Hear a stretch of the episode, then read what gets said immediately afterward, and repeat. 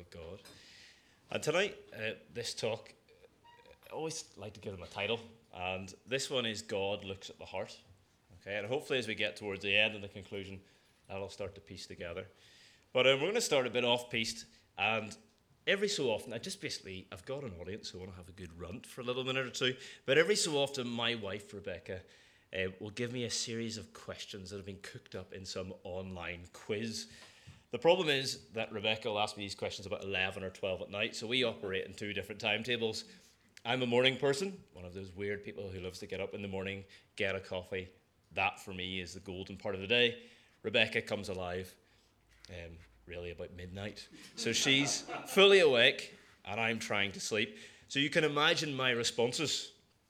Okay, questions like Would you rather spend time alone or time at a party?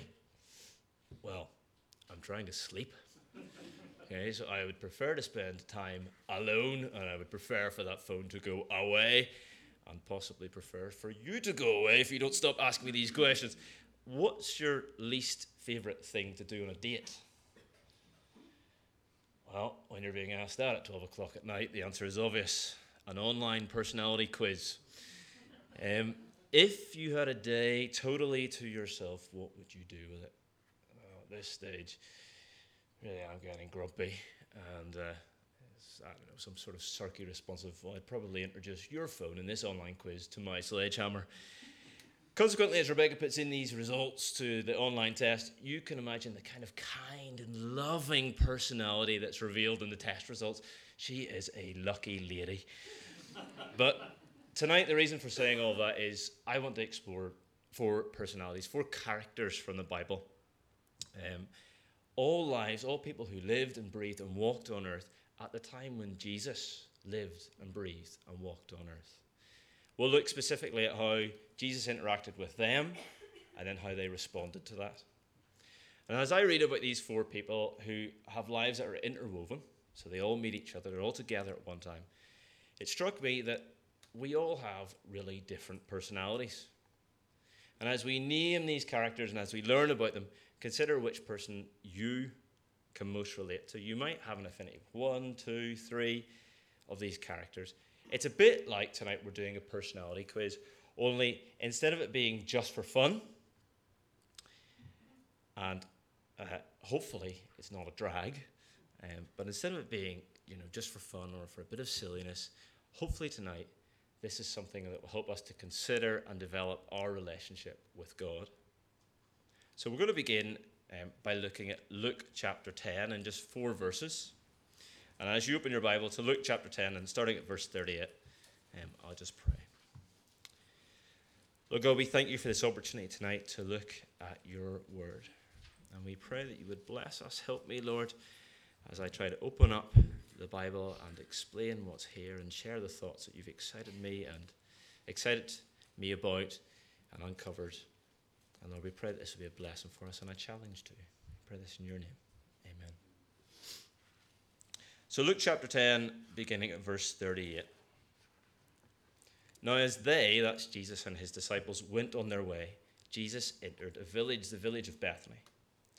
And a woman named Martha welcomed him into her house. So there's our first character, Martha. And she had a sister called Mary, our second character, who sat at the Lord's feet and listened to his teaching. So Martha welcomed, Mary sat and listened. But Martha was distracted with much serving. And she went up to him, to Jesus, and she said, Lord, do you not care that my sister has left me to serve alone? Tell her then to help me. But the Lord answered her, Martha, Martha, you are anxious and troubled about many things, but one thing is necessary. Mary has chosen the good portion, which will not be taken away from her. From these, from these four verses, we're introduced to our first two characters, Mary and Martha, and their sisters. And from what we can collate looking at the Bible, it seems that Jesus had built a friendship with Mary and Martha and the members of this household. And as he visited a town called Bethany, he would call in from time to time. And Mary and Martha are sisters. That says a lot, doesn't it? A relationship with a sibling. It's a deep relationship. But isn't it funny that you can slag off your brother or your sister, but nobody else can do it? Not in your company. And this passage helps us to see a real contrast in these two sisters' personalities. So let's start with Martha. Martha serves. In Max Lucado's book, Cast of Characters, he describes Martha as a bass drum. So imagine kind of going back to the 12th, that big lambeg drum or a bass drum, a steady, reliable beat. She is practical. She gets things done. Martha sees what needs to be done, and she's like the Energizer Buddy. You know the ad bunny. You know the adverts on TV, the Duracell bunny, the Energizer bunny. I can't remember which one it is, but they're always getting things done, getting it done yesterday. Martha's one of those people. If she was alive today in Northern Ireland, you would visit her house. She would be out at the car with a brolly. She would usher you, you over the threshold, take your coat, show you to your seat, and before you had time to get your seat warm, she would have a cup of tea in one side, in one hand, and a triangle of chicken and grape sandwiches in the other hand, probably with an accompanying traybake in Northern Ireland, probably a 15. And she would give that to you whether you wanted it or not. She was a host, a server. She looked after people. But joking aside, there's a lot to be said for Martha. In fact, every church needs a Martha. Every church needs many Marthas. And sometimes it's not until a Martha is missing that we realize how much they do, and CISM teams need Marthas. In church, if a Martha doesn't appear, that's when we realize just how much they do. The gates are locked, the heat isn't on, the computer isn't loaded, and we're all sitting waiting. It's a family service, and the sports hall hasn't been set up. There's no tea or traybakes. traybakes. Where is the key to open that door? Where does the cleaning equipment even stay? How do I turn on this mic? The list goes on. But in this story, we can see how Martha stresses so much about every detail that she misses the original purpose of inviting Jesus around. Martha focused so much on her list of jobs, her mission, that she forgot about her master. It's like focusing on every deal, detail of Christmas, making sure that the presents are perfectly wrapped, that the tree is just immaculate and way better than your neighbours, that the glasses are brimmed with slur, and the turkey is, well, is a turkey ever moist, but as moist as it can be, and yet forgetting all about the birth of Jesus Christ. She focused on the mission forgot the master. Martha's stress reaches a boiling point. The sweat has broken her brow. Can you imagine the scene? Her cheeks are flushed. Her glances at Mary, her sister, and you're allowed to have these glances with your sister, and you become more and more irate. She desperately is trying to catch her eye, and finally it spills over. Martha interrupts, potentially interrupts Jesus. In frustration, she asks Jesus, and this is paraphrasing, but don't you care that I've been abandoned to the kitchen while Mary just sits there? Do something, Jesus. Tell her to give me a hand. She's being lazy. Imagine the scene. Martha interrupts, Martha erupts. What happens in the room? It's one of those awkward scenarios, isn't it? Somebody has just lost it. Does the room fall silent? Do they look at their shoes? Or do they not know where to look? Well, did they have shoes? They, their, their feet, their sandals? In what tone does Jesus reply? How does Mary feel being called out in front of their guest? Jesus' response might have been harsh. Perhaps he said, Martha, Martha, in an exasperated tone, but Eugene Peterson doesn't think that in his uh, paraphrase of the Bible, the message, and, and nor do I. He writes, Martha, dear Martha. It implies that Jesus understands Martha's heart. He understands that it's in the right place, but she's got caught up in her personality type. It being that Duracell bunny and making sure that all of her ducks are sitting in a row. And Jesus gently rebukes Martha and encourages her to remember what it's all about. Why did you invite me to your house?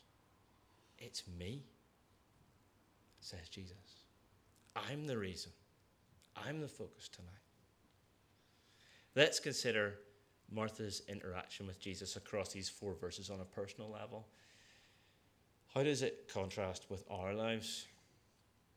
If you think of Martha's personality type, Does that ring any bells with you? I recognize it in my life. In the busy, busyness of my own life in 2023, 2023 years later than when this story took place, at times the demands of living life today can seem relentless. Working a job and being a father and looking at finances and letters and emails and social media and trying to be up to speed with all the latest things that are happening and even cutting the grass for fear that someone would see it being too long, putting diesel in the car, trying to get clothes that are at least acceptable in society. It can feel like a juggling act, and where life, as you're juggling, continues to throw in another ball and another ball to already tired arms. And in all the busyness, it's almost unavoidable that something will drop, that you've missed an email, or a deadline has expired, or the bin wasn't out for collection on time and now reeks. Oh, not having all your ducks sitting in a row can be agitating. And Martha was agitated. The problem is, though, what happens when life gets really busy? In honesty and with rather red cheeks, I am guilty of cutting back on my quiet time. Instead of having a proper time with God, it might be supplemented with a quick verse. And this just won't do. Reading this passage has reminded me that God is my daily bread. Not just my bread, but my daily bread. In Matthew 4 and 4, it says, It is not possible for man to live by bread alone, but by every word that comes from the mouth of God. And the ironic thing is that when we take time to meet Jesus and we carve time out of our busy timetables to actually sit and meet with Jesus, life, where there's less time of it now, less time available, seems less busy.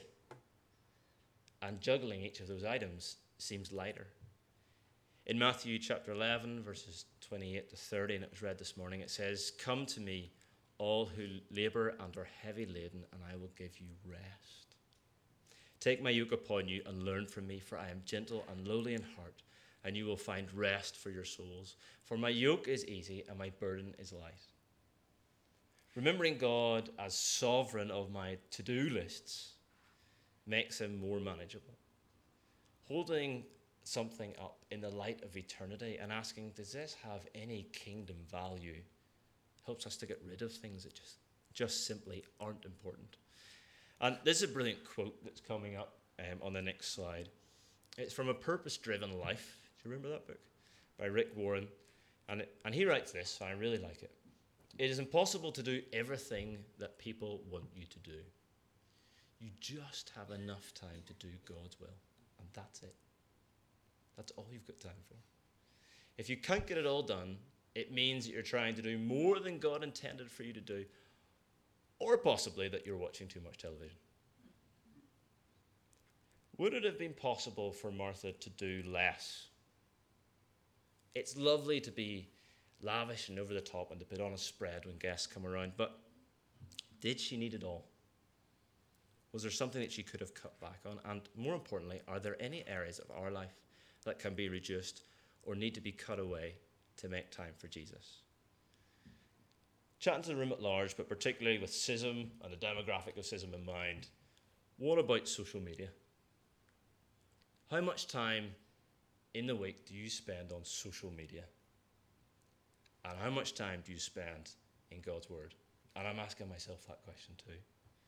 So, you know, I was chatting a while ago with a Presbyterian minister um, who described the greatest threat to his church today as Netflix genuinely, Netflix. He said, We are putting on events and competing with Netflix, and we can't beat it. Isn't that sad? And on a CISM team, this next couple of weeks, what is more important, doing your quiet time or staging the most awesome, fantastic practical joke? Now, look, I am all up for the practical jokes, but if possible, I would actually implore you to do both but complete the quiet time first. You've got to get grounded to do God's work in this next two weeks. Service is gritty, it's tough, it's tiring. And sometimes I think we elevate Jesus in this kind of amazing scenario. But when you read the Bible, Jesus set the example. He might have at times made it look easy, but when we look to the scriptures, it was gritty and tough and tiring. Jesus is the ultimate reality of being a servant.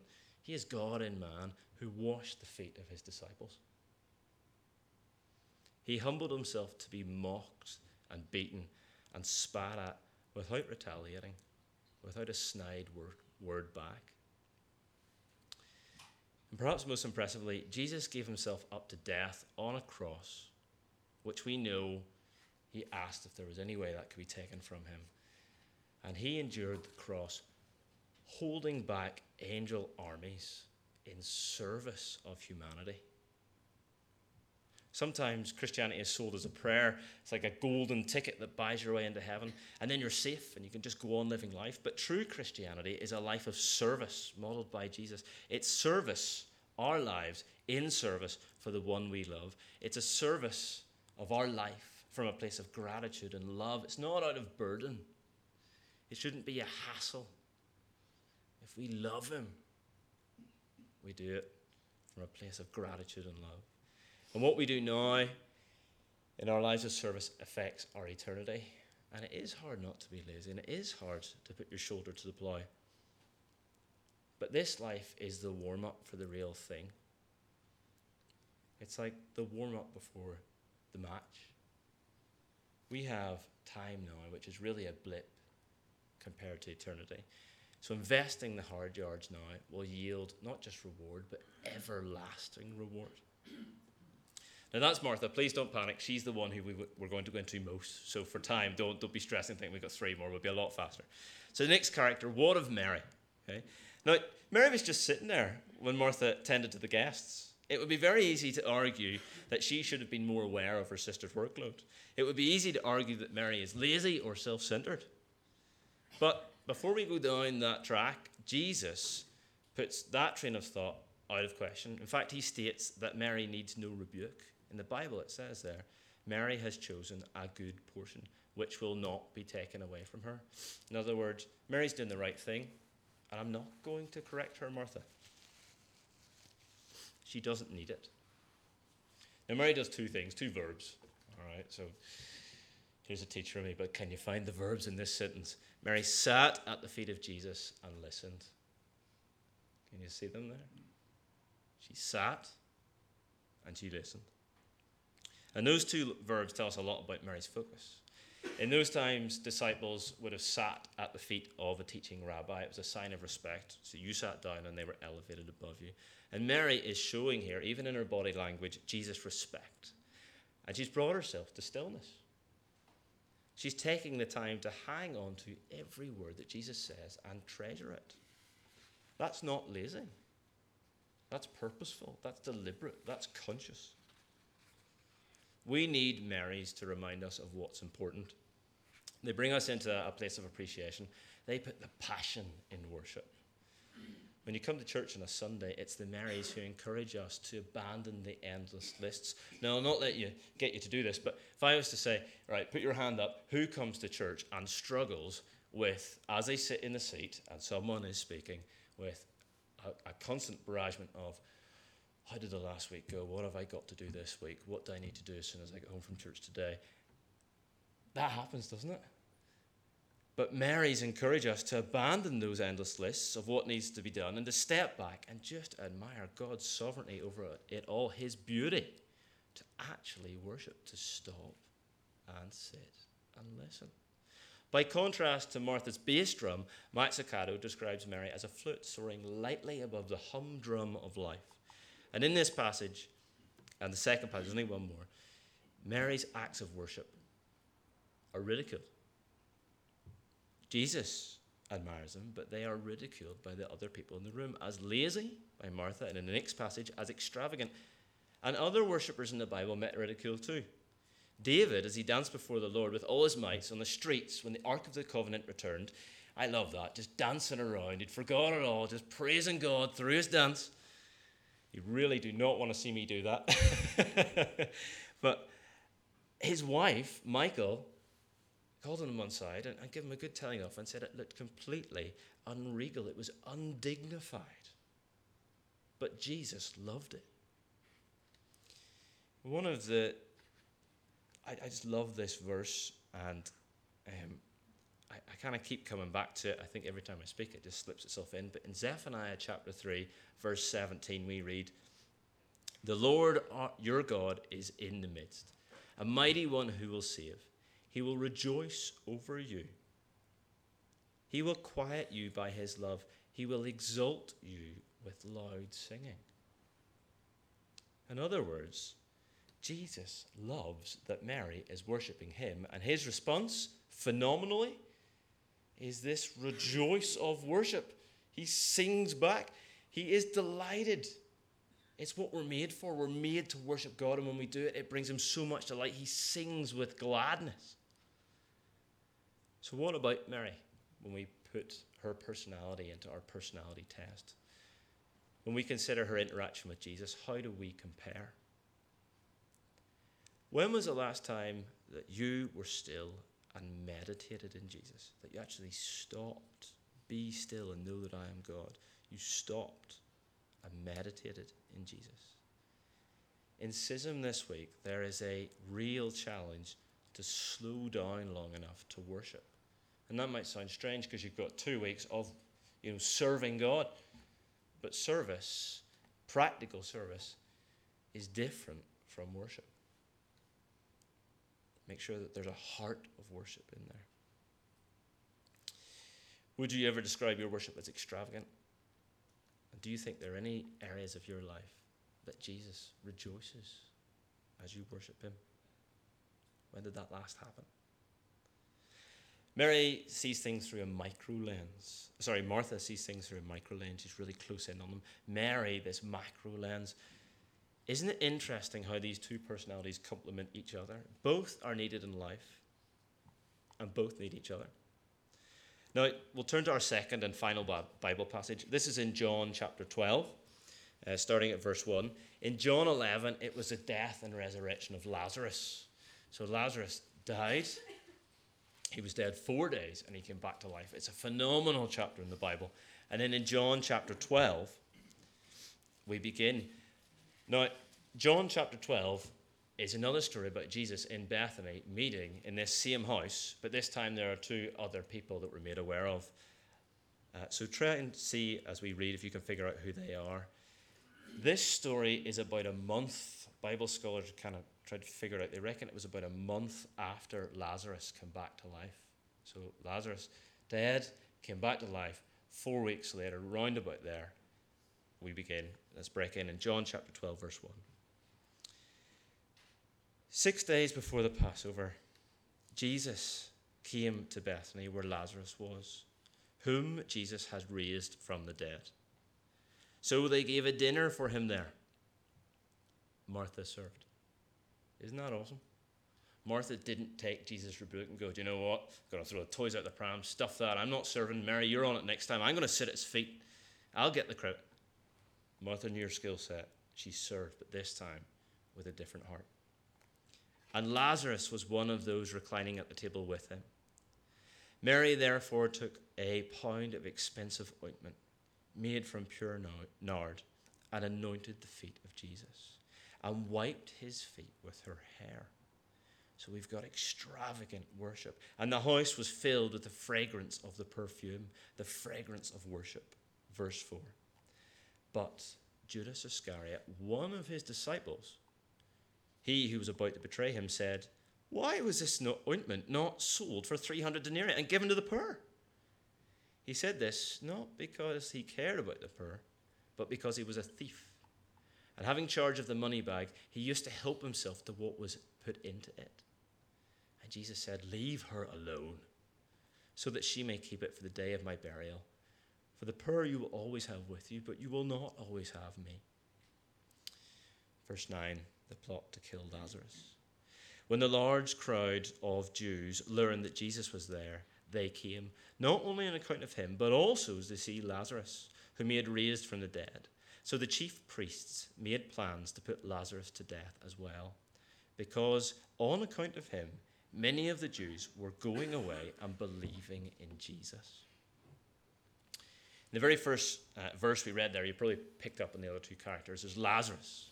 Lazarus is mentioned. He's the, the brother of Mary and Martha. So they're all living under one roof. Wouldn't that be interesting? Growing up, two brothers and a sister, the dynamics there. And as I said in the previous chapter, we have that amazing story of his death and resurrection. And there's about a month that, that, that passed until this starts. And Max Lucado, where he describes Martha as a bass drum and Mary as a flute, Lazarus, he describes him as a trumpet. Lazarus has spent the last month proclaiming and testifying about being raised from the dead. Now, he has a story, and he is not afraid to share it. Imagine listening to Lazarus for real. Like, how exciting would this be? Eyes full of life. They're dancing. Body literally full of life, having been dead four days. Utterly convinced he's reeling in the aftershock of coming back to life. This is arguably Jesus' greatest miracle, shy of his own death and resurrection.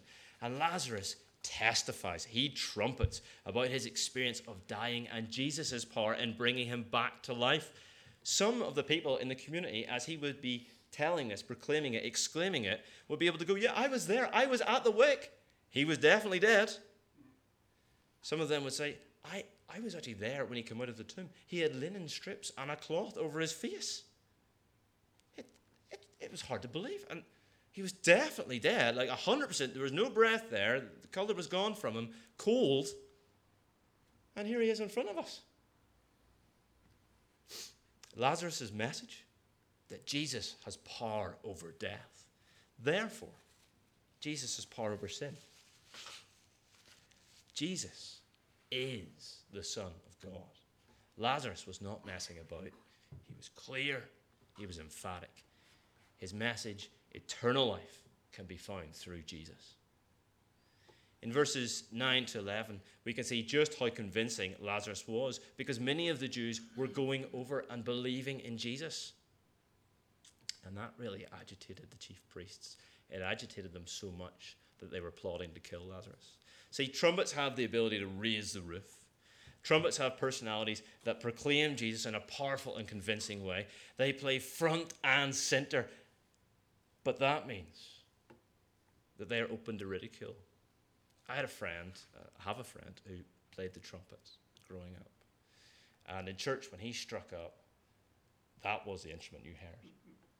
Okay, and especially before he got like a muffler, but before that, I mean, it filled every corner of the church.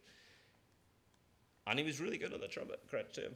But if there was a single wrong note, there's nowhere to hide in a trumpet. Thankfully, it's not so with the guitar. Um, but if you're front and center, you're open to ridicule. Lazarus's need to be sure footed in the gospel because their pro- proclamations are often met with backlash. And we see that if there's any Christian who stands up in society, do you see how society comes back at them? I recently heard a minister explain the power of preaching comes from a right relationship with God, unlike other professions where you can share advice, but you don't have any requirement to, to actually live it. Um, for example, if you go to the doctor, the doctor could have a horrible diet and be diabetic, but that doesn't stop them from giving you sound advice on how to deal with diabetes. But preaching is different. You've got to live it, you've got to believe it. You've got to have integrity in your Christian walk. It starts on the inside. And if there is sin that is unconfessed, it obstructs preaching as you're airing it. It doesn't have the power. It's like prayer, the prayer of a righteous man. Well, there's an inversion there. What about the prayers of an unrighteous man? They lack power. God gives us moments of trumpeting in our life. It might be just a, an encounter in work or coming across someone in life. But usually, if we look at it kind of subjectively, usually trumpeting or moments of trumpeting are connected with moments of trial where we are listened to more than we would usually be listened to. There's an opportunity there. When I was 14, my younger sister passed away, as many of you know. But that gave me a very unique opportunity at school where I was asked to share my testimony with the year group.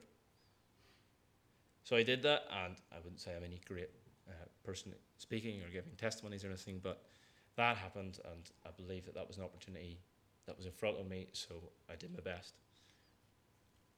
For my 30th birthday, um, my wife Rebecca asked a few people to record a video of, of different things um, Uh, about me and, and, and, memories that we had. And one of my friends, who's never said to me in person, in that video, talked about how that had spoke to him.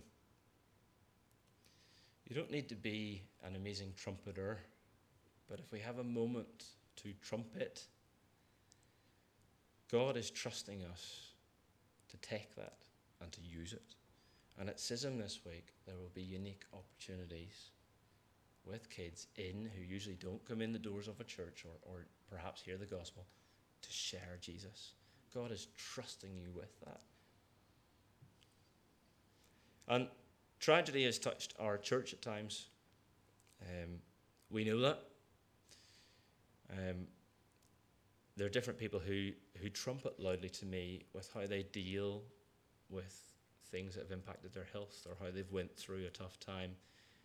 To mention one specifically, um, and hope Andy doesn't mind it, but Diana and those nights of worshipping when she had cancer, that there was something so uniquely Christian in that, wasn't there?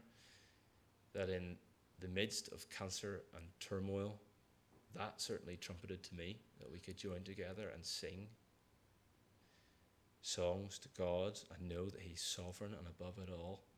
And no matter what happened, we know that she did then pass away, but no matter what happened, whether she was to go on living or if cancer was to take her, that she would go. Life wouldn't stop. She would go to heaven. She would continue. That trumpeted loudly. That was a very unique trial that gave a very special moment. On a slightly lighter note, uh, much lighter note, but um, Rebecca kind of made me laugh because I was sharing what I was going to talk about and talking about Lazarus and talking about these last verses. And can you imagine what happened? You know, maybe somebody came to Lazarus and said, Look, Lazarus, do you mind if we have we chat and quieter? I was in town there and I was listening to some of the Jews, and apparently the chief priests are not a bit happy with you having all these people turned over to Jesus. You know, they're talking about the worst Lazarus. They're plotting to kill you. Can you imagine the twinkle in Lazarus' eye? Death doesn't scare me.